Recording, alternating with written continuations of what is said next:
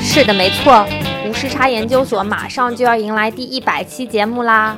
谁能想到，两年前从第五大道的一间会议室、一部手机的简易设备，到今天我们已经采访了五十二位嘉宾，足迹遍布全球各地。他们就像我们的眼睛，让我们依稀窥得了这个世界的全貌，也让我们体会到了芸芸众生中依然保有独立思考和倾听能力的可贵。所以一路走到今天，一百这个数字对我们来说意义非凡。它像是一个里程碑，记录了我们的成长，也是一种力量，促使我们继续前行，去探索更多未知。相信每个人都有和一百这个数字有关的独特故事，比如情侣之间的第一百天，做成的第一百个项目，跑完的第一百场马拉松。还有人生第一次减肥减到了一百斤等等，每一个和一百有关的故事都承载着一段独特的回忆。这次我们想把话筒交给你们，希望能听到你们亲口说出自己有关一百的故事，录下来发送给我们。我们会在无时差研究所第一百期特别节目里为大家统一呈现。音频来稿请发 time travel institution at outlook dot com。如果你没有听清的话，这段文字同样会被发到微博、微信公众号以及本期节目的 description 里。截止日期是十二月十五号哦。如果你实在是太太太太过于害羞，也可以把文字稿发给我们，我们很愿意在节目里替你分享给大家听。欢迎大家踊跃来稿，多多支持。无时差研究所第一百期节目是我们一起创造的。同时呢，无时差研究所的粉丝群也在今天开通啦。如何加入我们的粉丝群呢？每周在节目的结尾，我们都会给大家更新一个暗号。嗯，具体的操作方法呢，大家听完这期节目在结尾处就知道了。您正在收听的是无时差研究所。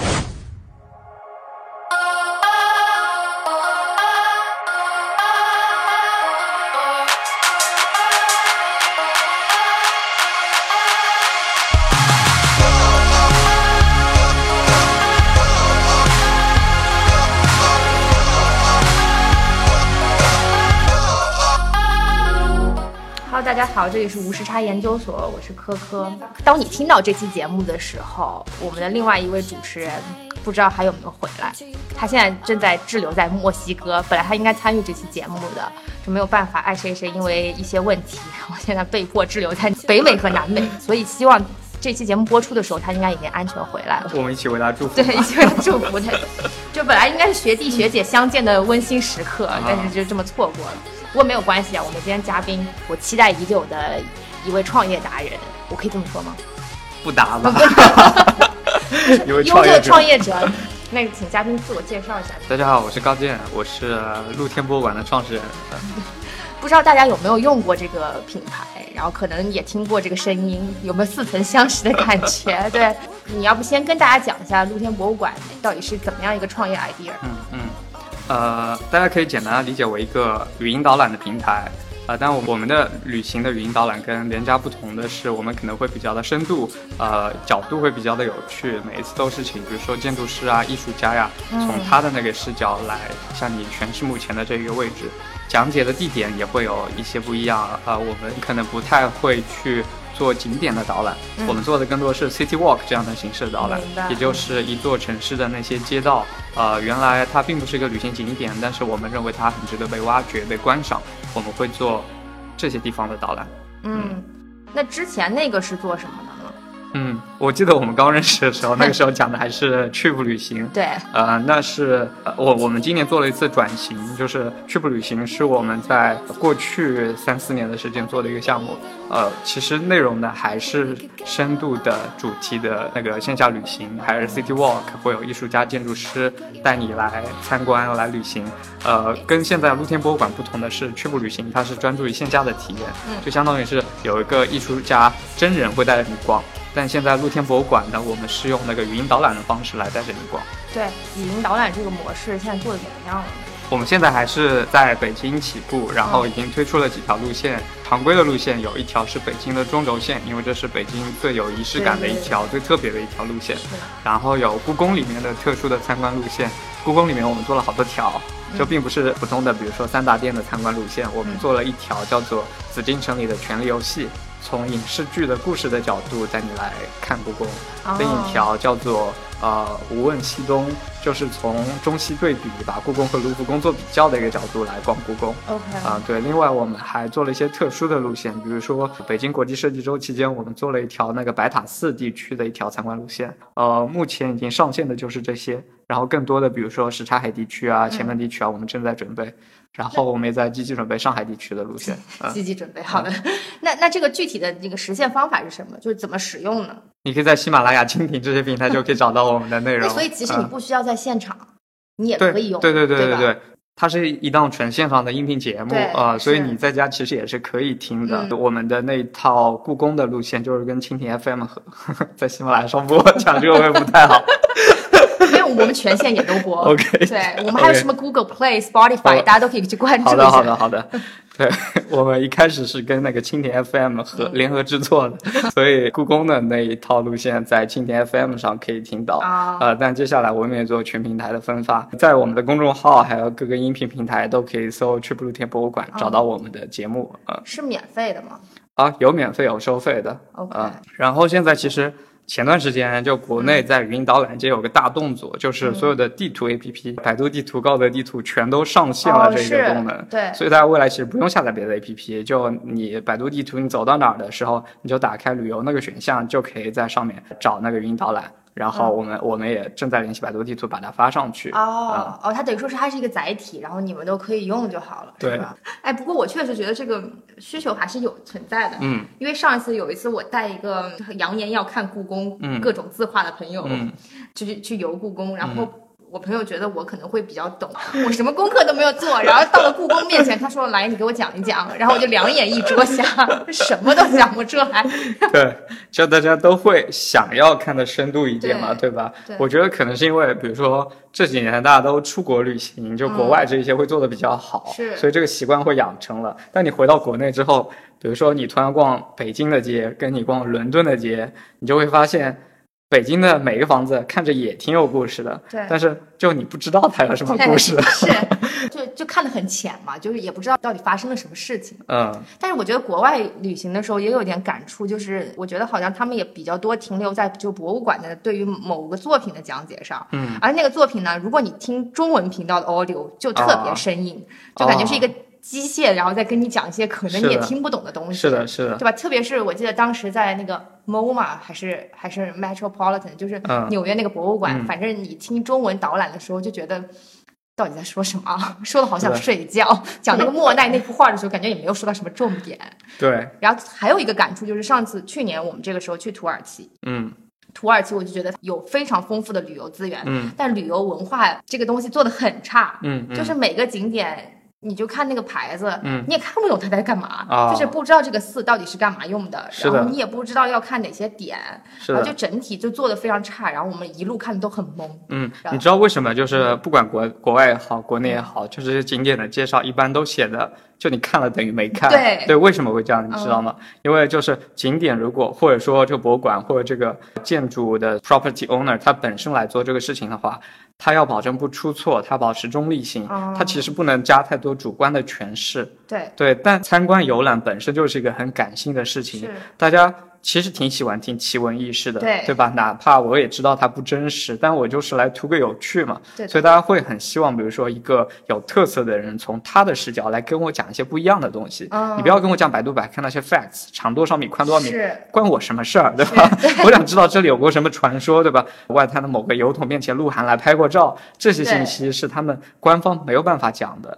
呃，但是它真的就有趣，呃，大家会想要听，所以我们就来做这些东西。对的，那时候去故宫，然后《延禧攻略》正好很火，然后所以大家都去那个什么宫延禧宫啊，延禧宫，对对 然后就嗯这个时候你就会觉得好像这个东西有有一点丰富了，在你脑海里更加立体了，是的，是的，对吧？然后我相信那个时候参观故宫的人也多起来了。是的，延禧宫就本来是一个很冷门、很冷门的一个宫殿，但就现在去故宫，延禧宫应该是最热门的参观景点。是，啊、还有一个展览里面会有富察皇后的什么画像，哦那个地方也会很火。对，还有什么慈宁宫，因为是那个甄嬛住的地方嗯啊、哦所以也会很火。对对啊，这这就是一种历史的 IP 嘛，对历史人物的 IP。对，但你们现在主要想做的是，就是跟这些类似的吗？或者是？呃，其实我觉得故宫是一个很好的案例啊。我们刚刚聊这么多的故宫，因为故宫这两年它把自己的 IP 开发做得非常的棒啊，大家。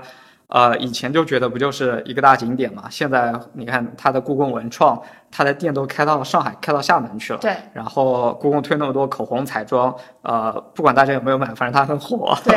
对，我觉得故宫给所有的景区也好，那些文保单位也好，做了一个很好的例子，就是原来文化还可以这样子开发。是。就你并不一定要去游览，你同样可以通过消费它的那些文创商品来感受文化。那我们想做的就是其他的城市 IP 的开发啊。故宫它还是一个博物馆，博物馆的 IP 开发已经比较成熟，在国内有。非常优秀的创业企业在做，我们想做的是城市 IP，比如说我们现在正在做的是北京中轴线，那接下来想做的是上海的外滩啊，苏州的古城区啊，或者乌镇，或者是杭州的西湖这些开放性的和城市融为一体的这样的地方，这样其实也是比较顺应目前全域旅游的这样的一个开发的趋势。对，就是大家去旅行的时候，其实并不在乎去哪一个景点打卡，而是我在城市里街道里走的过程。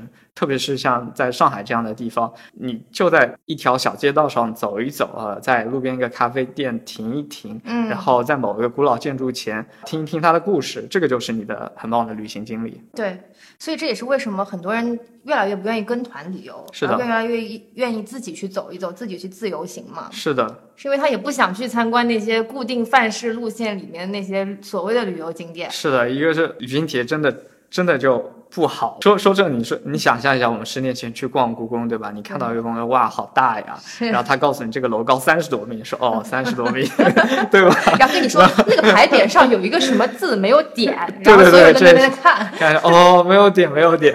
然后 你回去之后就会觉得，我这这这一天都是干嘛了？就 我知道这个有没有点关我什么事儿？导游会跟你说这个位置拍照非常好，人家在这里摆一个什么样的姿势拍个照。对，然后现在大家都非常追求个性化，然后追求自由。游行，呃，所以对我们来说，就是把各种有个性的点、有趣的点挖掘出来，然后以最方便的形式提供给你，然后你就可以随时随地自己去逛。是，嗯。可是你会担心这件事情很小众吗？呃，我觉得就是，呃，我们并不局限于在旅行的场景，就还有一个更大的、更高频的场景是叫做周末出去逛一逛。你们这里 idea 真的很多，呃，因为所以名字就叫这这么土的吗？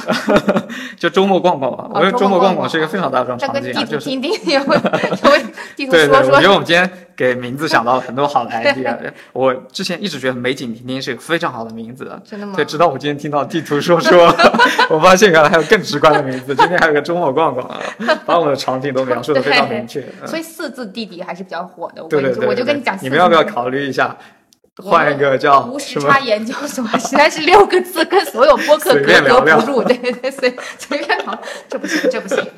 然后说刚刚说到自由行嘛，对对吧？这也是我们过去一个比较重要的教训，就是我们过去不是通过线下带团的方式来大家进行深度的这样的旅行嘛？到底是在做对对，这是我们之前 trip 旅行做的事。我们在北京大概有。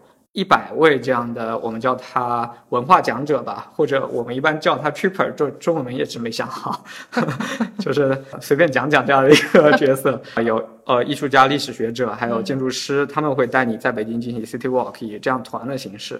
那我们做了之后，发现一直很小众。呃，我们觉得我们产品其实不小众啊，就一个想要随便逛逛的人，其实都可以来参加这个活动。那为什么我们的用户群一直这么小众呢？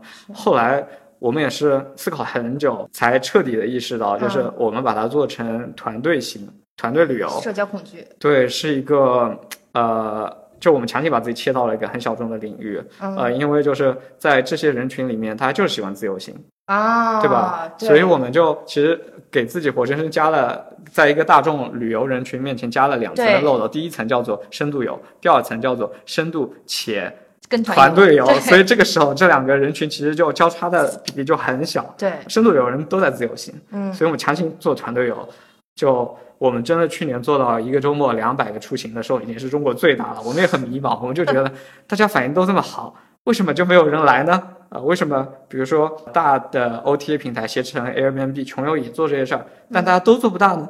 然后我们就。做了很多的用户研究，然后最后看到底是在哪个地方出了问题，就觉得团队有真的不 OK 嗯啊、大家真的在网络上非常的活跃，嗯对吧？聊天聊得飞起，开车各种，然后一到了线下，社交压力很大的对啊、我觉得可能现在任何人都可以给自己贴个标签，说我是社恐。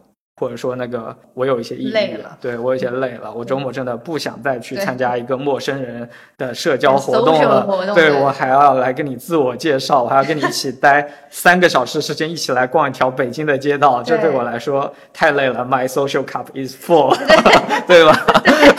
所以我就想一定要给大家提供一种方式，就是你要一个人不想讲话，想随便出去走走的时候。都有一个这样的陪伴的感觉，就嗯讲给你听，同时也让你觉得不那么孤单。是对，所以我们通过语音导览，然后音频讲解，还有我们会做成一些展品介绍卡片，通过这样的形式，让你一个人也能完成一场比较深度的城市探索之旅。可是我我有在想，就是因为我平时周末就闲不下来嘛，然后我就会找各种活动去参加。嗯，就是我看到也有很多那种读书类分享活动，嗯这种又是什么人群？你没有分析过吗？这种人群又能成为你们的受众吗？就是好像也也有一部分人他非常愿意出来去参加群体性活动，出于求偶的需求。是的，但像你们这种的话，是不是基本上还是就是大家报名的时候，也可能是两三个人一起，或者是嗯、大部分还是一个人。哦一个人我们原来做的时候，哦，那是一些求偶的需求。呃，那个线下活动这一块儿，除了相亲交友类的平台之外，其他所有类型的线下活动没有男性参加。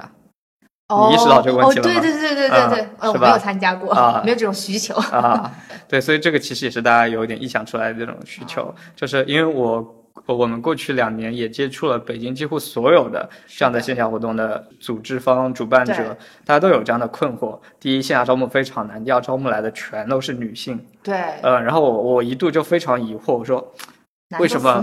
对，我说啊，为什么就没有男性来参加我们的活动呢？嗯我们活动也不娘啊。然后直到有一天，就我们现在活动停掉之后，我就周末可以自己出去玩了嘛。然后我就按照我的喜好，我去报了一个户外的活动，我发现全都是男的。我就？我就去怀柔爬山，我发现在爬山的，在那边骑摩托的、骑自行车的，全都是男的。我的团里面以及我在怀柔那个山上看到的其他的人，全都是男的，那就是所以我瞬间就知道男人去哪了。哦，男人不在城市里面探索，男人去那个荒郊野外了。的呃，所以的确，那个线下活动是可以用来做交友相亲的那个目的的。呃，但是线下活动也分很多种类，对呃，像比如说我们这种城市探索类的，可能并没有那么的适合。一般如果相亲交友类的话，那你目的就直接一点，我们就直接去咖啡厅里面办一个那个什么八分钟、八分钟哦 dating、这些类型，就高效一点，大家也不要整一些别的了。嗯，我们未来还是会办线下活动的，啊呃，但是呃也也这个会就说到你考虑和未来规划嘛。对对对对，我们现在虽然把那个 trip 旅行这个线下活动的这个板块给停掉了，嗯但是大家不要着急，对不要着急，我们明年春天还是会办的。对对 对，是什么时间点？明年就北京暖气停了之后，哦哦哦就证明那个北京室外又开始适合人类活动的时候，我们又出来了。现在不办是因为我每次就拖啊拖，本来知道呢今年九月十月是要办的，呃但被在秋天，北京秋天不对对，后来后来就的确我们拖拖拖，就拖到十一月啊，我们现在发现没有办法办了，所以就只能一下子就挪到下个 cycle，就是明年的春天。呃，其实你想，这不就是一个很传统的旅行社生意嘛？但中国的传统旅行是真做的太差了，对吧？原始的一个状态。所以其实你如果要在这个领域做创业的话，你不要做太花哨东西，嗯就把一家旅行社该做的事儿都给做好了，嗯对吧？对不要不要坑人，然后做的靠谱一点，准时接送，价格别宰客，这就 OK 了。呃因为有些场景的旅行其实还是需要导游，呃，也不叫导游吧，还是需要一个向导。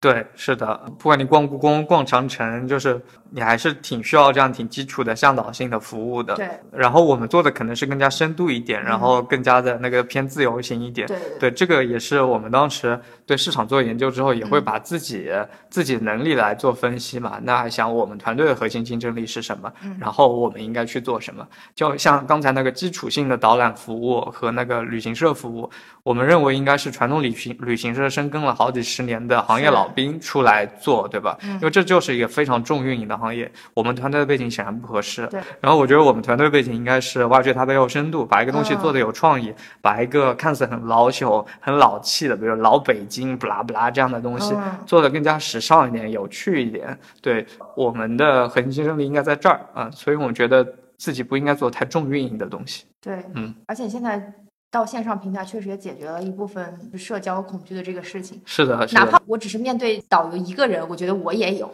需要社交的 pressure 在，是的，是的。所以还不如就。所以好多时候，你看，你看你们去逛故宫的时候，嗯你朋友就不会选择雇一个导游，大家会倾向于叫一个自己熟的，但是又觉得比较懂的朋友。对嗯对对，听上去你这个创业项目其实还是一个比较重运营，然后重内容，然后其实有比较大的人力成本在的，是不是？嗯，是的。那你们现在主要大概是一个怎么样的结构呢？呃，我们团队分为那个全职团队和那个兼职的团队。对，你不说两百多个？对对对那些人不可能全都变成全职嘛，对吧？艺术家怎么可能来上班呢两？百多个就是大公司了，你知道吗？对对对，我们现在全职的就只有几个人，像我是负责内容的，内容的话就是比如说设计路线呀，然后确定选题啊，嗯啊、然后呃现在会录制一些那个音频导览的 demo，对呃，包括我会管着我们平台上的大概一百个这样的，就刚才提到艺术家、建筑师、设计师这些人，嗯因为他们是产生创意来设计路线的，但他们出品之前是需要我来进行品控。是，我就相当于是这些音频节目的主编，对，呃，然后另一位是负责品牌和推广的，呃，然后还有一位是负责我们的商品开发和运营。嗯，那那几个都是你从哪儿弄过弄过来的？哦，我们团队很有意思的一点，就所有人都是从 Trip 的用户转化过来的。就是挖了自己的用户。对对对，那现在就是整体的话，运营的怎么样呢？呃老板还满意吗？呃，我觉得进度还不错啊，就是呃，的确之前？呃的的确承认，就是转型的期间还是非常非常的迷茫的。嗯我觉得转型和 launch 一个新项目的不同之处在于，就是你没有办法准备好了再开始。对，对吧？我如果 launch 新项目，我可能一边在上一个公司干着，一边嗯筹划着我的创业项目，然后想的差不多了，然后去融个资，组个团队，然后大家一起开始做。但转型的时候不行，就是你人已经在这儿了，东西也在这儿了，然后就现实摆在你面前，你得想出一个解决方案啊、那对我们来说，就是我们想这个解决方案，可能想了半年的时间，或者说探索了半年时间，用半年做了不少不同的方向。呃，然后真正开始做去普露田博物馆是今年七月八月的事情。嗯，那前六个月我们也走过一些弯路吧，但都是有必要的测试。嗯对，然后现在的话是属于对自己想做的事情呃梳理的非常明确了，然后我们接下来会继续设计我们的路线，然后在商业模式上也会有一些创新，就不不但我们自己直接的来设计路线，面向消费者进行销售，我们也会和一些酒店、民宿，还有一些呃商场来进行合作，来为他们定制开发一些周边的旅行路线，对。呃，相当于帮助酒店面向客户提供更多的白天的消费内容，对嗯，to B to C，嗯。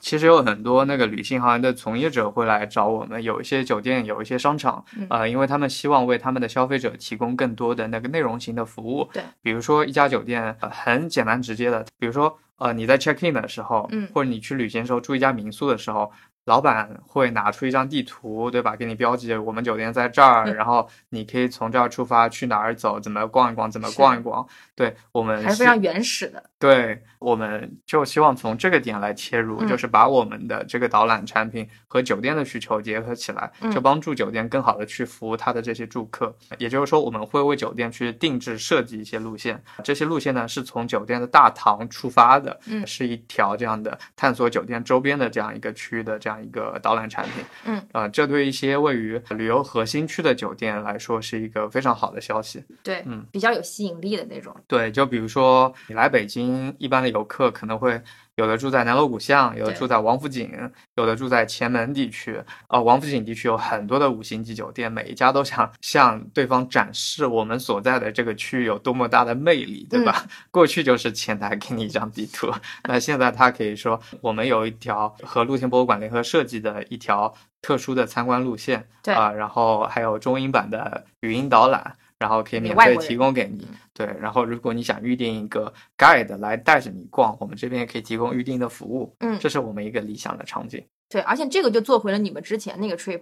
对，嗯就把我们在线下的优势也结合了回来。对因为我呃还是说，就是我们把线下停掉，并不是因为我们不做这一块业务嗯了，我们觉得线上这一块有短板需要去补足。线下这一块，在北京下次适合人类去 线 户户外活动的时候，我们还是会把它开始起来。对，这个未来就可能单价会不会比较高一点，然后不像现在这种一单一单做，对吧？是的，现在我们一单一单做，比如说我们卖一套文创一百块钱，之前卖一个线下活动是两百多块钱，我们现在卖一个音频导览，呃，几十块钱。那未来如果做 to B 的模式的话，相当于是接酒店的项目，可能一个酒店的项目是呃几十万块钱。哎，你们现在主要载体在哪里？我们主要的载体还是在自己的公众号啊、呃我们会把音频载到自己的公众号上，然后上面会接有小程序和那个网页。呃，同时我们也会在做多平台的分发。现在我们其实有上一档播客节目，嗯播客节目是刚刚在喜马拉雅、蜻蜓 FM、还有 QQ 音乐、网易云是我地音方打一下乐广告是吧？少见。你们主持人没有听到是吧？没事没事，你，说然后我们的导览音频现在呃，因为是跟蜻蜓 FM 合作的，所以只上了他们一家。OK 呃啊、明白明白。另外一档播客节目就是你们自己做的这种。对，就叫露天博物馆。哦，好的，好的，没事 没事，大家去关注一下，人家粉丝量没有我们多，没关系的。哎，可是我前两天就我刚刚也跟你说，我看到那个我们去那个诺言和嗯，就就吃饭嘛，然后就嗯看到有那种外国人的那种 tour，、嗯就很短的那种，然后他们就过来喝两口酒，然后就嗯走了。嗯就是办这种的，是不是也挺多的？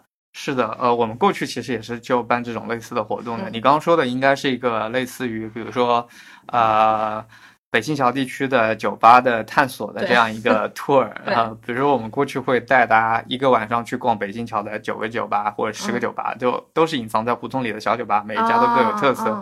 对这样的活动，呃，零零散散的会有挺多的机构在做的，因为它的其实门槛并不是很高。是嗯，是，那这种收入怎么样呢？这种收入就不怎么样啊。不怎么样，好吧。嗯但其实这种也就走马观花形式的，也没有特别的。可能是因为就是呃，你是生活在北京的人，哦对你来说，呃，你需要的会更加深度一些。然后对外地人来说，他们是游客嘛，对对对，啊、对那些外国游客到这边，呃，你带我去了小胡同里乱窜，去了酒家酒吧，我就觉得非常 local 了。因为我在我在匈牙利参加过一模一样的活哦动，你知道吗？哦，对，就欧洲有特别多这种活动。对，我在布达佩斯，它嗯有一个就酒吧区，然后它会一一个晚上带你去好多好多酒吧，然哦后喝到你不能喝为止，就是你你可以在任意时间退出，但是他们会持续到凌晨两三点这样子。所以刚说了这么多，嗯但听说之前是在某 MBB 的高薪职业，嗯，所以为什么要辞去如此光鲜亮丽的？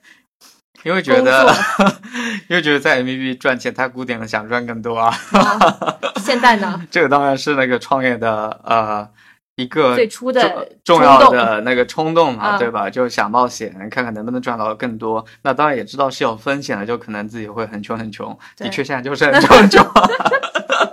之前的钱还够花吗？之前什么钱之前攒的钱啊？你是在 M V B 怎么可能攒得下钱呢？怎么攒不下钱呢？因为花钱很厉害啊。哦，是嗯吗？好吧。那之前的那那个 style 现在还嗯在吗？呃还在，还在 是什么？是 但是是吗？呃之前不应该不可以穿破洞牛仔裤吧？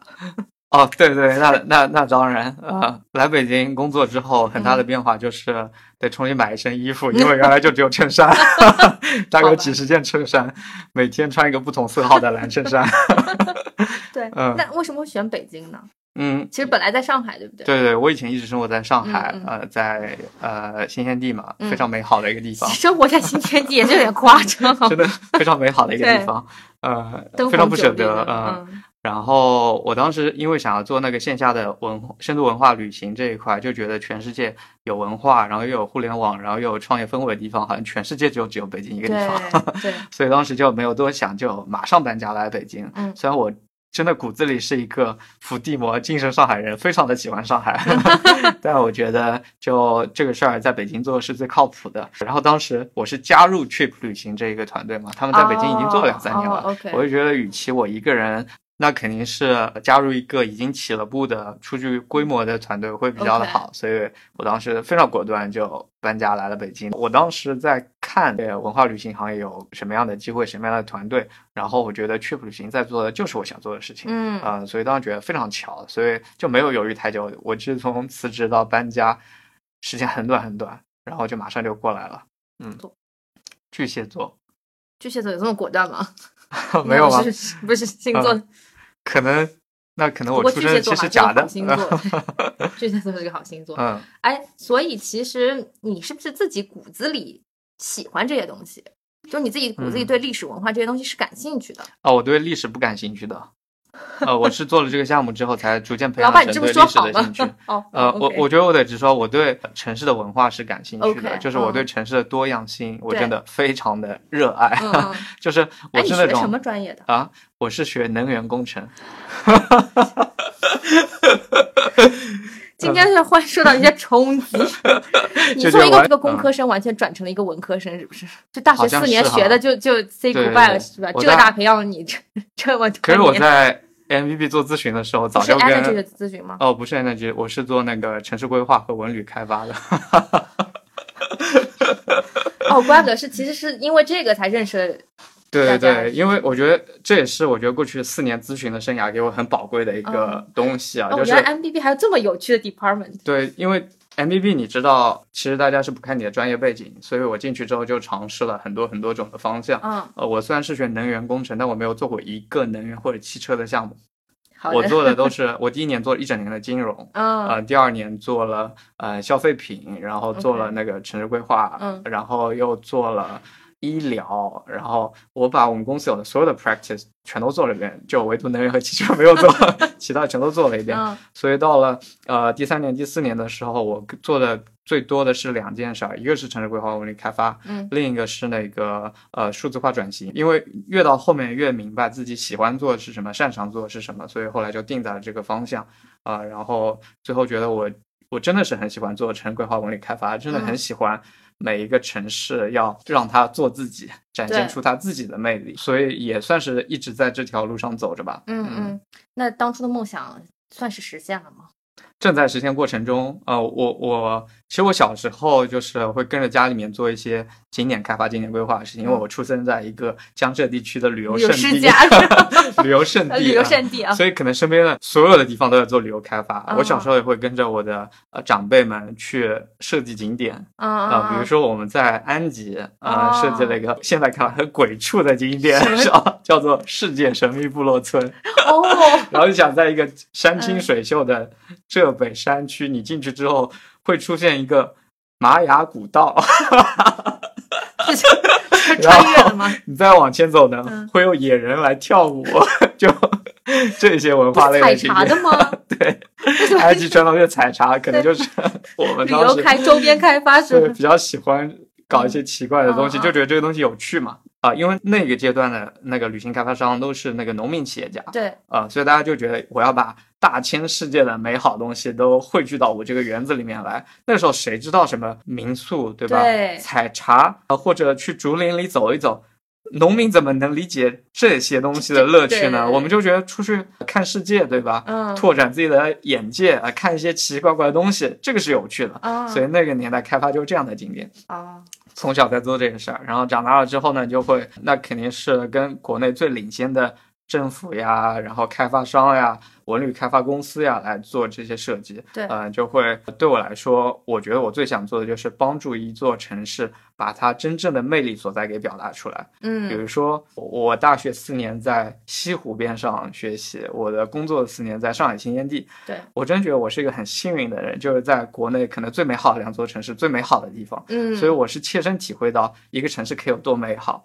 然后我以前也旅行很多地方，包括大学在波士顿和伦敦两个地方交换，我觉得都是完美的城市，真的是是最棒的城市。啊，波士顿没有纽约好，拜托。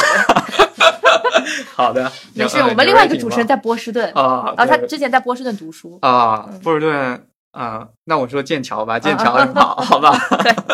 呃，我就觉得，就你看过了那些认为最美好的城市是什么样子，然后再回到中国，会有很大的落差。是，啊、就比如说我，我现在生活在北京，嗯。我真的觉得北京是个很伟大的城市，但现在开发真的不好，嗯。啊，就好多地方都挺破的，对的或者很多地方你逛会觉得很可惜。是，啊、那怎么样来改变他们？那嗯有很多种做法。如果我是一个地产开发商，那我就把它买下来，我把它开发成新天地的就好了。对，那我觉得就现在我们有一种更轻的方式，我们有互联网技术，然后有这么多内容创作者，我们可以用这些更轻、更有创意、更灵活的方式来帮助一个城市做软性的开发。嗯，对吧？你看我们做了中轴线之后，我们没有动中轴线的一砖一瓦，但是有了我们这个东西，你再去逛中轴线，你会你就会逛出完全不一样的感觉。对，那我觉得我们的目的就达到了，就是让大家真正的感受到这座城市最最美妙的地方、最动人的地方。然后你生活在这个城市，你会爱上这个城市，对，对吧？而且我觉得你们选这个线路也比较特别，你们是那条线上，对不对？嗯那条中轴线，就是感觉那条中轴线上建筑都是那种古代的建筑嘛，嗯在那个地理位置，然后包括这个嗯秋天这种很肃杀的那种环境，然后让你觉得。哎，而且很干净，那那、嗯那条线上感觉每天都有人打扫，就感觉很干净。是的，就是中轴线，它的确是很神奇的一个线，而且我觉得是嗯北京最有仪式感的一个路线。对就是如果你在北京生活或者要在北京待一段时间的话，真的很建议，比如说你起一个大早，嗯，然后就去中轴线最南边，就是永定门，是，然后从那边开始走，一直往北走，往北走，穿过故宫，穿过景山，然后再往北，一直走到晚上的时候，你会到达钟鼓楼。嗯，这一天走下来，那感觉真超棒。嗯，大概要买多少次门票？呃，我想一想哈，故宫一次门票，嗯，景山一次门票就两次，一哦共，加起来、那成本没有很高。对，一共加起来才四十二块钱。天哪，大家还不行动起来，然后带上我们的这个带上我们的语音导览。对，语音导览，对，露天博物馆，嗯对。所以刚刚聊到你辞职创业嘛，嗯，我刚刚不是也问你说当初的梦想实现了没有？那我相信这这个过程中应该还是有很多困难的。虽然我目前看上去你还是按照那个 track 在走的，对。对，但困难也看得到嘛？你看，我都做了两年的时间了，还是这么一个规模，对吧？那肯定是跟预期不符的。当你跟你讲，哇，创业半年啊，上市了，啊，那其实那些都是吹出来的。对，对就是你会你会嗯觉得说，嗯，因为你是其实重内容类的嘛，嗯你会觉得内容类的可能可能市场没有会很大吗？你有这种担忧吗？内容类市场肯定大，就单个项目嗯做的不大吧？那为什么呢？嗯是什么原因制约了它呢？就你你不觉得嗯其实偏内容类的东西其实还是比较主观的？嗯，就这种比较主观的东西呢，就你每次如果要击中一群人的话，你击中必然是很精准的一个很小的群体，对对吧？因为大家就是人和人之间就是不一样的，就是不一样的。嗯对你很少有那种微信什么十万加这种爆款产品，你的那个点其实很难切入，特别是你做这嗯种景点导览类的，嗯其实它就没有存在着那种互联网经济快速滚动的口水式营销的嗯这种可能，嗯，对吧？所以，嗯所以你你会觉得就是像你这种偏。内容类的创业，特别是旅游类内容、嗯内容类的创业，会有什么困难或者制约的地方？呃，我觉得不能指望一个项目兼具所有商业模式的优点嘛，对吧？嗯那肯定内容类有内容类优点，平台类有平台类的优点。对，呃，可能我去做个其他行业，消费品有消费品的优点。那我在内容类，我肯定看那个我，比如说对标很优秀的内容类的创业项目，他们做的什么样子，嗯然后他们发挥了什么优点，避开了什么缺点。比如说我们对标嗯企鹅车指南。呃，因为我们现在叫城市文化指南，它跟企鹅车指企鹅车指南就很像。对，那如果我们去看国外的，其实跟我们完完全全很像的一个领域的一个欧洲的 culture trip，嗯。culture trip 可能都融了几十亿的美金了，就嗯。我也无法理解为什么一个内容项目可以做的这么大啊、所以我们一直在看它嗯。是怎么做的。然后美国最近也有个项目九月份刚融资、嗯。Atlas Obscura，包括比如说我们说美国老牌点 Lonely Planet 或者 National Geographic，啊啊、这这些我觉得都是成功的内容创业品牌。你说它估值有多高？Lonely Planet 现在也没多高，但你觉得它是一个成功内容创业项目吗？我觉得是。如果我能做成那个样子，我已经很开心了。嗯，哎，那像这 TripAdvisor 这种算吗？他们算平台类啊、他们自己不做内容啊、啊、其实那个内容跟平台它是可以。在一定程度上是可以切换的，对吧？你看穷游、马蜂窝当年不都是做内容做？但会就会良莠啊不齐，对吧？他们如果做平台类的，就感觉大家写的都是，就你其实你看几篇攻略，你就觉得嗯什么玩意儿？对，就是我觉得那个不同阶段得做不同的事情。像我嗯刚起步，肯定是内容要做的比较重就，还是就要靠保证出品。扎实，对，对，但到后期的话，可以考虑做平台，就这两个还是可以有切换的过程。你看，我们当初 Trip 旅行一百多个这样的领队，呃，嗯或者说文化讲者在我们这儿发活动，我们其实自己是不做任何一个活动，我们只是一个预订平台，嗯那我们就是一个平台模式。那平台模式缺点就是赚钱少啊，对对？吧？你现金流压力会非常大，对啊，你看哪个平台还不是烧钱烧到上市啊，是对吧？那我们没有这样的融资环境，没有这样的融资条件。对那内容它虽然说可能最终这个项目会比较的小，在投资人眼里没有那么强的吸引力，但是它比较的扎实，嗯，对吧？就做一条路线、两条路线、三条路线，这样慢慢的往上做，然后客户也慢慢的积累。嗯我觉得可能比较适合现在的创业环境。嗯那收入稳定吗？现在呃，收入比较关心的问题。稳定的就一直稳定的，挺少的。那到目前为止，你觉得最大障碍是什么？我觉得障碍可能是，比如说心态会非常重要，就是嗯特别是产品刚刚在推出，不停的做测试，然后不停的被否定，然后做新的产品测试被否定，这个过程其实很崩溃的，你知道吗？就是一个人生中一帆风顺的人很难经得起这样的打击。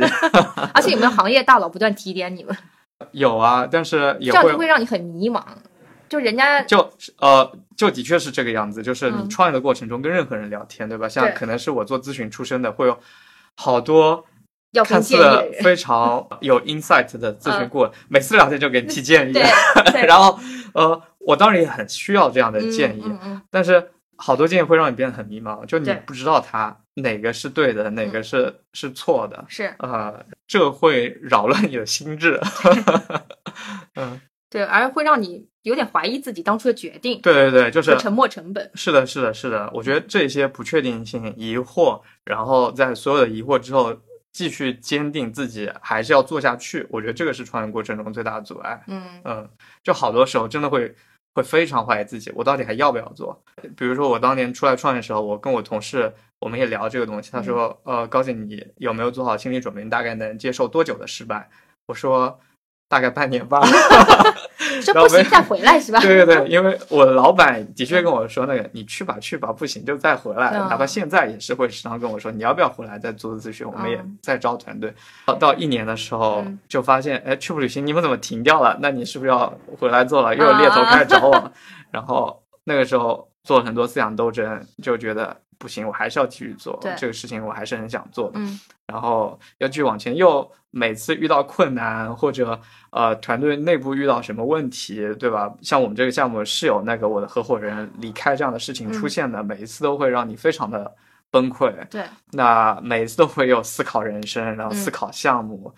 然后每次做完用户访访谈之后，也会反思这个项目，是想我这我做这个东西到底是不是小众啊？用户到底要不要？是不是我想出来一个伪需求啊？酒店到底买不买单啊之类的？嗯无数的困惑，然后在这个时候，你还要带着困惑，带着团队一起往前推，对吧？你不能碰到一些困惑，说我们先停下来，我们先想一想，把这个困惑想完了再往前走，这个不行的，你必须一边往前走，一边去思考这个困惑。嗯，呃，所以我觉得作为创始人的压力还挺大的，其实。对。但相信你坚持了这么久，应该有很多成就感的事情。我觉得就到后来，我就是我们每一次每一期新节目推出，包括我们做播客，我们从零基础开始做，现在做了六期、七期，每一期都比上一期好很多。嗯我觉得这是我很有成就感的一个事情。然后我们把我们内容呃给其他的播客或者一些公众号的创作者看的时候，会得到同行的好评，我觉得这是对我肯定。嗯那最大的肯定就是会有用户在我们的后台留言非常深情的留言，我觉得那个是 真的是支持我们做下去的，最大的动力。比如说有一位妈妈，她就那个带着她的女儿去走中轴线，走故宫，嗯然后她就会跟我分享，她说，她说我从十几年前来北京念大学到留在这儿，已经在北京生活了十几年了。但我从来没有觉得我是个北京人，不觉得我跟这脚下城市有什么联系。嗯然后我跟我的女儿一起来走中轴线，我觉得我真的是切切实实的用脚步在丈量我脚下生活这一座城市。那一刻，我就在这一座城市找到了归属感。嗯，我觉得这都是我当年都没有想到过的感受，对但我觉得哇，这不就是我想实现的，我想带给大家的感受嘛？然后我觉得这这些就是最有成就感的时刻。这还蛮感人的。是的，哎，其实这个产品我也想去试一试，找一个周末，对吧？然后就就走走一下，看看是怎么样一个情况。我觉得还挺不错的。如果你有这样的时间和精力的话，谢谢主播的软广。对对对，我们这不不遗余力支持嘉宾。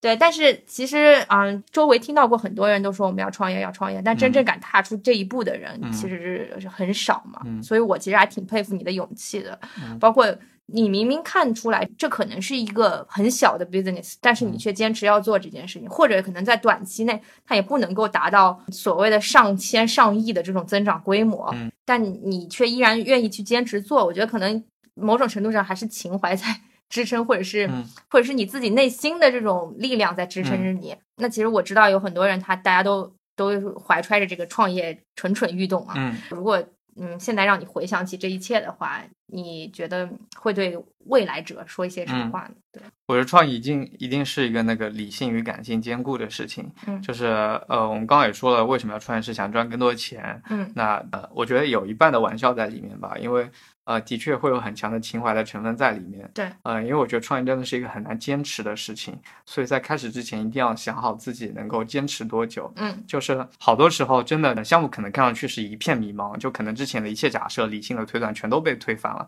这个时候，嗯，就是要靠着那种我我不管，我就是要做下去，我就是要做这个东西，就是要靠这种这呃，不讲道理的坚持，把它嗯把它把它把它做下来的。嗯呃，然后可能好多朋友，大家过去的工作都是非常理性的，不管做嗯投资、做咨询，对吧？嗯在外企里面工作，都是其实压抑自己感性的那个部分。对，那在创业的时候，你就会经常遇到这样的情况，就客观条件。最好的选择就是你不要再创业了，你回去上班吧，嗯呃，或者你去做个别的事儿吧，这个方向没有什么好做的。那这个时候你要释放出自己内心的那种不理性，呃，就是我就是要做这个事情，嗯呃，然后我就是觉得它能做成。对，我觉得呃，这种极度的乐观，呃，或者是不讲道理的乐观是挺重要的一个前期准备。嗯当然，这也不代表着完全的盲目啊，就是。呃，你要在这两者之间找平衡，就还挺麻烦。一边你要告诉自己，啊，我们项目一定能成的，我们一定要做下去，我不管，我就是要做下去，它就是一定要团队，一边呃对，一边还要告诉团队，一边你其实心里面也得理性的来分析，对吧？你光靠着盲目是不能把项目坚持下去，你还是得重新去梳理你们的业务，重新或者重新推翻你们产品，重做一遍，嗯呃，然后呃可能要重整一下团队之类的。整个创业过程就是各个地方都会充满着这样的不确定性。就是你想，我们上一次聊的时候还是在做线下，这一次聊我们变成音频，我都不敢现在打包票，我们下次聊的时候又变成什么东西了？对啊甚至我过去一段时间都被这个点所困惑，就是嗯我这样方向变来变去，或者这个业务变来变去，会不会是很致命的问题啊？我我创业如果败了，会不会败在这个点上？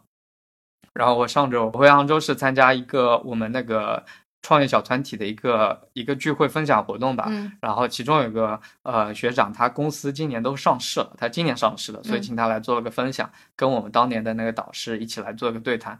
导师说：“你都创业十五年了，我都没有搞清楚你的公司到底在做什么。”好吧嘉宾说：“呃，一个是不太好解释，另一嗯个的确是过去十五年一直在变。我我当时就非常震撼，我说：“嗯你创业都这么成功了，然后我过去十五年一直都把你当个榜样，你竟然一直都在变啊！原来这个不确定性并不是只困扰着我一个人，可能是比我优秀很多的创业者也会经历的这个问题。那我当时心里就踏实很多，哦 所以就坦然接受这个事情啊。，对，所以今天的露天博物馆其实可能只是众多创业者中的一个，他所面临的问题，这是一种常态。对啊，对啊，我我我觉得不能把露天博物馆当做一个成功的创业案例来给大家分享。我觉得我们项目并不是一个非常非常模板、非常非常优秀可以拿出去做路演的项目。我们现在的确就是经历了各种不确定性，就是有迷茫的地方，啊、的确有计划，就是没有做出来，各种各样的问题都存在。我觉得我今天想介绍给大家的就是一个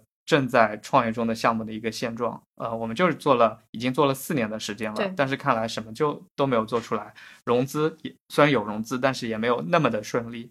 这个就是一个创业的现状，创业的真实的场景，没有大家想象中的那么一帆风顺，或者也没有大家想象的那么惨了。嗯，对，之前大家说到创业，可能会想到什么？呃，有一个什么什么事儿，然后大家撸起袖子，呃，一起干，对吧？做的火热朝天的，然后终于奋斗出了一个一个什么什么产品。嗯，其实真的有这样的场景是很可贵、很可贵的。创业的大部分的时间，你的心理状态可能是迷茫，我不知道嗯应该做什么，我浑身都有劲儿，但是我不知道应该使在哪儿。对。这种状态是非常折磨人的，特别对那些充满干劲的人来说，有劲儿使不上或者不知道往哪儿使，这个状态是非常折磨人但这个状态可能就在创业过程中会经常陪伴着你。嗯。而且你会担心自己在浪费时间。是的，不过说了这么多啊，我们来说说产品具体本身，嗯。就是说其实现在有很多北京其实有很多展览，嗯，对吧？然后包括各大美术馆其实都有嗯很多展，包括我嗯昨天去看的那个什么大水花的那 那个展，就在啊木木呃那个木木美术馆对木木美啊术馆对，包括前段时间在央美嗯。那个太虚幻境，太虚幻境就是一个爆款，我觉得，啊，因为很多人都跑过去拍照。嗯。所以现在我我理解了很多人看展的目的并嗯看不懂，包括之前毕加索那个展，嗯。我相信看懂的人嗯，微乎其微，嗯。因为毕加索这个本来他这个东西就就很抽象，对，然后每个而且画作又是每个人理解都是不同的。嗯每次去 MoMA 看毕加索展的时候，嗯我都啊就这样吧，好就算了。对，嗯但我可能看的更多的也是毕加索，就是前期画风的变化，到嗯后期他这种路线的这个不同吧。嗯但是我相信很多展，大家很多可能都是出于拍照的目的去做的。嗯，那你是怎么看待这样一件事情？就这这个在你们看来会觉得嗯有一点呃很 low 吗？我不会这样看，我倒是觉得这是把艺术推向大众的一种方式，嗯对吧？你，我觉得艺术本来就不是一件应该束之高阁的事情，不应嗯。该端在那儿的事情。对。现在比如说木木在做的，就努力用网红或者流行的方式来做艺术，嗯。当然会被一些艺术家瞧不起，呃，嗯。但我觉得木木本来给自己的定位就是一个艺术普及者嘛，所以我觉得他迎合大众的需求，迎合现在的趋势来做一些推广，嗯。呃，是一件很棒的事情。嗯。我觉得，因为如果不这样做的话，根本没有人会知道这大卫霍克尼啊，对，是吧？根本不会有人去看大水花，对啊，哪位啊？现在他让这么多小姑娘去知道了，对吧？然后嗯让大卫霍克尼的这幅画在那么多人的朋友圈出现，增加了这么多的曝光，我觉得他就是一个很棒的推广者、普及者。对，呃，他本身就不是一个学术机构嘛。说另一种展览，比如说呃太虚幻境，呃，它其实也是一种普及类的展览。嗯，那呃，那央美其实还有好多学术类的展览，还有嗯民生当代美术馆，它就是一个挺学术的展览。呃，那里面东西你去看可能就看不懂啊、嗯，所以可能我们看到的是这两年出现了很多这一类的所谓网红展。对的，嗯，所以展也是细分了，其实对啊，展也细分了，就这嗯些事情过去没有人在做嘛，现在有人开始以木木为代表的机构开始做了，我觉得是一件好事情。当然，还有一类更加极端的展览，就是嗯打着展览名号的那个装置艺术，对，就可能这些在商场里面出现的比较多，甚至因为这个可能会比较的良莠不齐，就嗯好多商场里面的确有很多很棒的艺术装置，嗯。比如说。王府井的 APM 接下来就会有一个十二月会上一个灯光装置，然后大家都知道乔夫芳草地、上海的 K 幺幺，对吧？这些都是很有名的商场里面有很多艺术装置的。那现在呢，其实在这个良莠不齐市场上，会有好多机构，呃，可能做了一些品质不太好的嗯。这样的呃专门为了拍照用对，专门为了拍照来设计的这样的装置吧，摆放在商场里面用来吸引人流。呃，我觉得他们可以定位为比木木更加接地气、更加嗯大众一点的一些推广方式。我觉得大家其实，在看展的时候，你大概看是谁办的展，嗯对吧？然后你大概看一下展览内容，其实大家心里面也也得有个判断嘛。对，就我这趟展到底是冲着拍照去的，还是、嗯还是就是冲着学术去的？是我冲着拍照去也没有问题啊，谁不想拍好看的照片啊，对吧？这个嗯这个没有错的啊。对，哎，不过说到木木，其实他这个大卫霍克尼这个展也带火了一个地方，对不对？我就住在那个地方？所以我眼睁你住在。胡同里吗？对啊，我住在胡同里啊，哦我住在东四胡同。哦，啊真的这么啊酷啊，上厕所还方便吗？哦，我住在胡同里一个现代化的公寓中。哦哦哦，那不错啊。你看，从你那句描述就可以知道，大家对胡同对，其实还是有很深的误解。对有很深的误解，就会觉得是很老、很破、很旧的地方，嗯可能跟时尚，对吧？啊、领先的生活方式完全挂不上钩。那你看木木这个展览，把整个龙福寺地区、东四地区都给带火了。对我现在回家就经常看到有那个小情侣在那边 dating，还有相互扇巴掌的，还有在 还有什么有人在那哭的，反正。以前呢，就是个纯老年人社区啊，现在有很多年轻人，我觉得这对我们这个社区来说是一件非常非常好的事情。啊跟我们社区？对我们社区，我们东四社区，房价有没有嗯涨啊？房租没有涨房房租涨对。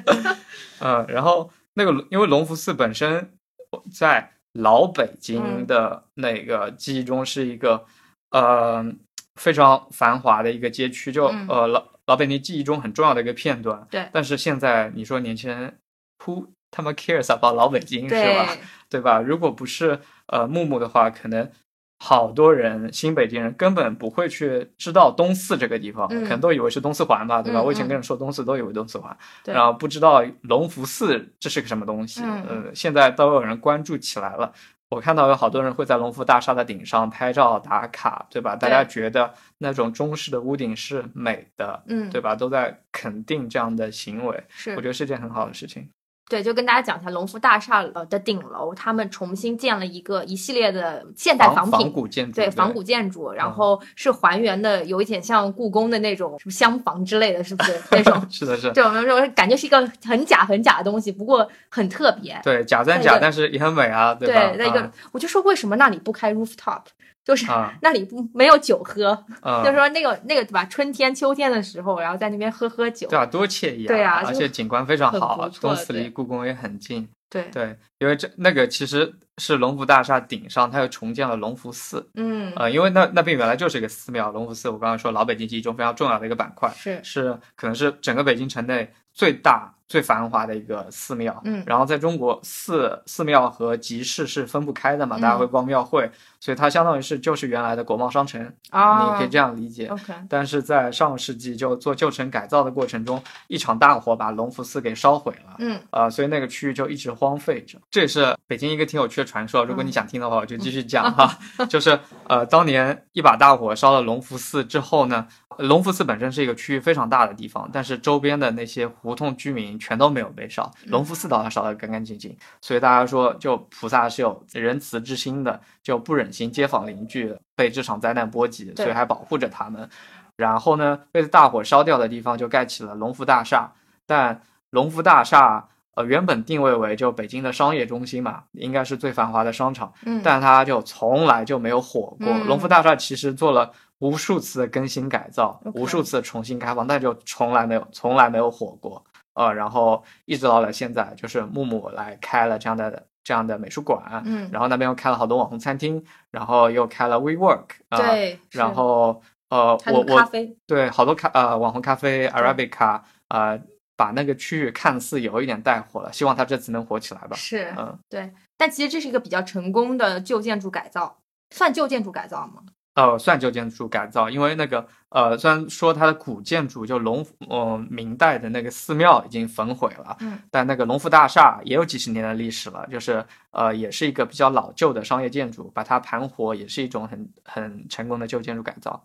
对，说到那个隆福寺，嗯呃，明代的那个建筑焚毁的时候，呃，它的藻井就是它的一个建筑构件，呃，你可以理解为中国佛教的穹顶，嗯是一个非常非常美丽的木雕啊、呃它现在它那次大火中幸存下来了，OK，啊、然后它还被保存下来，在现在的北京古建筑博物馆嗯啊、非常值得去看一看，是一个很小众但是很美好的博物馆。OK，但我们刚刚说到这个故宫，它商业化其实是非常成功的嘛。嗯故宫商业化的成功是偶然的吗？还是有它必然的因素呢？但前段时间跟一个做文娱的朋友我们在聊一个嗯点的时候，呃，我觉得一个基础的要求就是欣赏门槛一定要低，啊，嗯，对吧？你把故宫东西做成一个杯子，那所有人都能拿来喝水啊，所有人都能知道，哎，挺好看的，对的吧？嗯那呃，对我们来说，就是原来是一个很深奥的故事或者文化历史，就大家一听会觉得太累了，呃，对。牛逼牛逼，拜拜，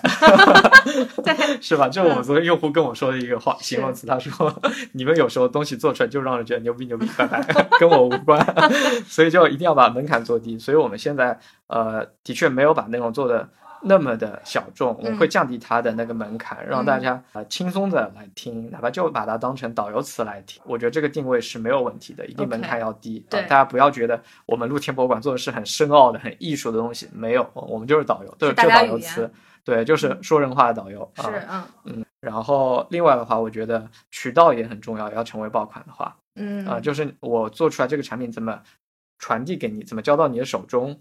啊、比如说故宫，它做的第一是通过网络节目啊、通过媒体的形式，对，这个是最容易传播的商品了。第二个，它通过呃把它做成消费品，通过电商的渠道来铺到你的手中，这也是这两个是目前最容易传播的、最容易形成爆款的东西，对吧？你没有听说过哪个旅行体验变成爆款吧？对吧？对，因为旅行体验没你哪怕喜欢它，你没有办法买它，你必须在那个时间点到那个地方去才能消费它。是对这个呃这个交付其实是很难的，所以这也是我们做这个转变的原因之一，就是我们原来做了很多用户反馈很好的旅行体验，但它没有办法传播，传播用户。也没有办法来买，它的限制太多了，所以我们现在做云导了。嗯，明白明白。对，它其实更多的是转换的那些东西，比方说什么周边产品啊，然后或者是像你们做这种音频啊之类的节目，或者是之后甚至你们拍 vlog 什么之类的这种方式的变现，是吗？是的，嗯，这这种方式对做成这样的产品吧，让更多人能够很低门槛的来消费它。就是你可能对，比如说中轴线。有兴趣吧，嗯，但你的兴趣可能还没强到我要去走一走的地步，可能大部分人兴趣就是听一听故事的地步，是对吧？所以我们要降低它的欣赏门槛。嗯，我们再讲那个故宫的时候，我们不会讲这个大殿长宽高啊，几几年的，因为也没有人 care。对，比如说我们会讲，比如故宫里面的彩画，嗯啊，那些那些画看上去是什么样的感受？然后比如说我们会问，那你知道这个时期欧洲在干啥吗？嗯，那个时候欧洲有梵高啊，然后。对，然后再讲一讲自己为什么喜欢，为什么不喜欢这个彩画，就会有一种呃，你和一个比较懂的朋友在逛的那个感觉。就是我就是告诉你，我就是喜欢这个彩画，彩画有那么多种，但我也不跟你说，因为你也听不懂。我就告诉你哪个值得看啊，然后它为什么有趣啊，然后我为什么喜欢啊。就这样子比较个人化的东西，但其实也有一种比较快餐化的知识的输出。是的，所以我们就是真的一直在学习高晓松，就是我们想把那些有距离感的、有深度的东西讲浅了，讲的有意思了。对啊，因为过去就够了。对，因为过去说到历史文化，这个真的，你看我刚才开场的时候也跟你说，我不是历史的爱好者。对，我对这些东西是。我觉得它 OK，但我觉得对我来说是很累的一些东西。但是你如果把它变成有趣的东西，我是愿意来接受的。嗯，嗯是。最后一个问题就是，既然是吧，那个我们这个创始人都玩了那么多地方了，是吧？那 就有什么很好玩的、有意思的展或者有意思的景点，咱们平时大众不是很清楚了解的，可以推荐给大家。说北京的吗？啊，哪哪里都可以。好，那我就说北京吧，因为我搬到北京来之后，比较熟悉，挖掘了太多。那欢迎大家来北京旅游。我说这个时候把袖子都撸起来了，准备要大说一场。对，一个就就有些地方我们去了八百遍了。但为什么还有什么值得看的东西？嗯，故宫我觉得的确是值得去八百遍，每次都有那个不一样的逛法。比如说，有的时候可以专门去看建筑，有的时候可以专门去追历史故事，有时候可以专门去看彩画。对，呃，就值得可以去很多遍。你可以看我们有什么路线，就 又上了什么新的故宫路线。呃呃，但说那个小众的地方，一个是我刚才提到的那个北京古代建筑博物馆。OK，在先农坛，就在天坛的边上。嗯，啊，那个如果说你对，比如说中国的古建筑，也就是你刚才口中故宫这样的建筑，有那么一丢丢的兴趣啊，但是又是想稍微了解一些，你可以去那逛逛。那是个非常安静、非常小众的博物馆，但它把整个中国古建筑的脉络都呈现出来了，非常轻松的可以看懂。就是我们过去组织一个活动，就是让那个建筑师带着大家。到那边那个从入门到精通，就从一个小白到那个大概可以看懂一些，就这样的层次。呃，那也是一个很棒的博物馆。然后今年刚翻修过，刚刚重新开放，今年十月份重新开放。第二个特别推荐的是，呃，北京动物园河边上的五塔寺。什么北京动物园都出来了？对啊，北京动物园。啊，动物动物园本身是。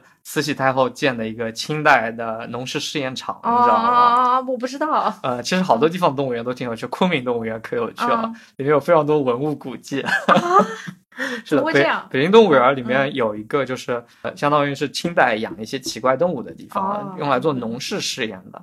啊，那个楼还保存下来了，所以可以去逛一逛的。呃，而且你也能回忆一下童年，就那种老式的动物园的感受。然后动物园的北门出来呢，就是北京的呃五塔寺。嗯，啊五塔寺那里面有一座非常漂亮的金刚宝座塔。就我说这个名字，你可能没有什么概念，你可以稍微搜一下它的图片。五塔寺，那个塔塔的造型真的很奇妙，就你在中国不太见到这样的寺庙。而且最最最重要的是，因为这段时间北京。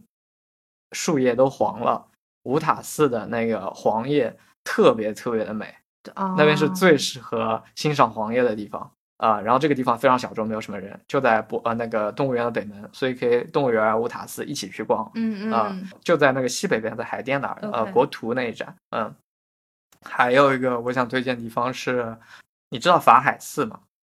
哎，怎么会在这里？不应该在杭州吗？啊，你知道是法海是吧？法海寺是在你刚刚提到石景山，就那一号线的尽头，就是哦苹果园那一站，法海寺旁边上有个田一墓，嗯呃，这两个地方也是非常小众，但非常有意思，就是你会有一种那个夺宝奇兵或者古墓丽影的感觉。哦，就是你想那个地方都不怎么做宣传啊，对因为它是很难得的开放的文物现场。哦，就那个田义墓是以前的一个明朝还是清朝的太监的墓啊、但它修的很好，它是国内少有的可以让你走进那个墓道走下去实地参观的地方。那不是很吓人？对啊，就那个地方很阴森，但是嗯你如果是一个探险爱好者，这个地方就很有趣。哦，呃，你可以真正的走进一个真实的墓道中，真实版密室逃脱。对，然后那个法海寺呢，是它有名的是壁画，就像哦我们在欧洲可能看了很多很辉煌的壁画，对吧？嗯，中国你是不是从来就没有留意过壁画？哎，敦煌。啊，对，敦煌有壁画，对对对对。然后敦煌比较远嘛，嗯然后其实在北京就有一个其实国内顶级的看壁画的地方。哦，然后那个地方为了保护，就是整座寺庙那个窗户全都是封死的，嗯，全都是黑的。嗯然后呃，那个地方和敦煌一样，只能由那边的讲解员带着手电筒带着你进去看。然后那哦它灯一打开的时候，因为它的壁画是贴了金的，所以整个屋子里面就会是金灿灿的啊。然后它也是限定人数、限定时间的，所以这个地方哦非常的小众，然后没有嗯什么人知道，就是呃非常值得去看看。它门票价格非常贵，要一百块钱，但很值得。也没有很贵，呃比我看昨天看的那个 展便宜多了，是的不是的嗯，嗯，这三个地方我觉嗯得是特别大家去了绝对绝对不会失望的地方，而且它欣赏门槛很低，因为嗯你不需要懂这些东西，它本身的景观就已经够震撼。嗯嗯，赶快安排上。嗯对对，今天非常有幸啊，这个终于约到了这个创业繁繁忙的创业人。然后来给我们分享了这么多，我觉得其实很还是挺有感慨的。就就首先能踏出创业这一步就很不容易了，但其次你在这个过程中受到的煎熬和你自己反复推敲，最后呈现出来那个样子，然后受到了可能别人的赞赏或者是别人的批评和诋毁，其实这这都是你你们自己在默默承受的。其实大家都年轻人嘛，对吧？就是有有梦想，然后都而且大家都挺不容易的。然后特别是你刚刚在讲那个介绍三个景点的时候，我很想号召听众朋友们给你打钱，但不用不用打钱了，就是去去听你们产品就好去买你们产品就好了。对，但不过其实说下来，嗯，我们花了太多时间在工作这件事情上，其实忘记了自己生活这个城市有多么美好。嗯哼，直到你自己真正离开的那一天，你才发现哦，我有这么多东西都没有看。对，在节目的最后，然后还是呼吁大家啊、听完节目之后多多支持我们这个露天博物馆的未来的事业，然后希望你 做大做强。对，然后在半年之后，希望我再来找你录节目的时候，已经是一个融完 A 轮的公司了，是吧？好，谢谢。对。在本期节目的最后，我们会公布加入无时差研究所托儿所粉丝群的暗号。今天依据咱们这期的主题就叫城市露天博物馆，所以具体参与的方法就是大家关注微信公众号“无时差研究所”，后台留言“城市露天博物馆”，就可以收到加入微信群的二维码，大家直接扫码进群就可以了。好，那这期节目就到这里了，谢谢大家。谢谢拜拜。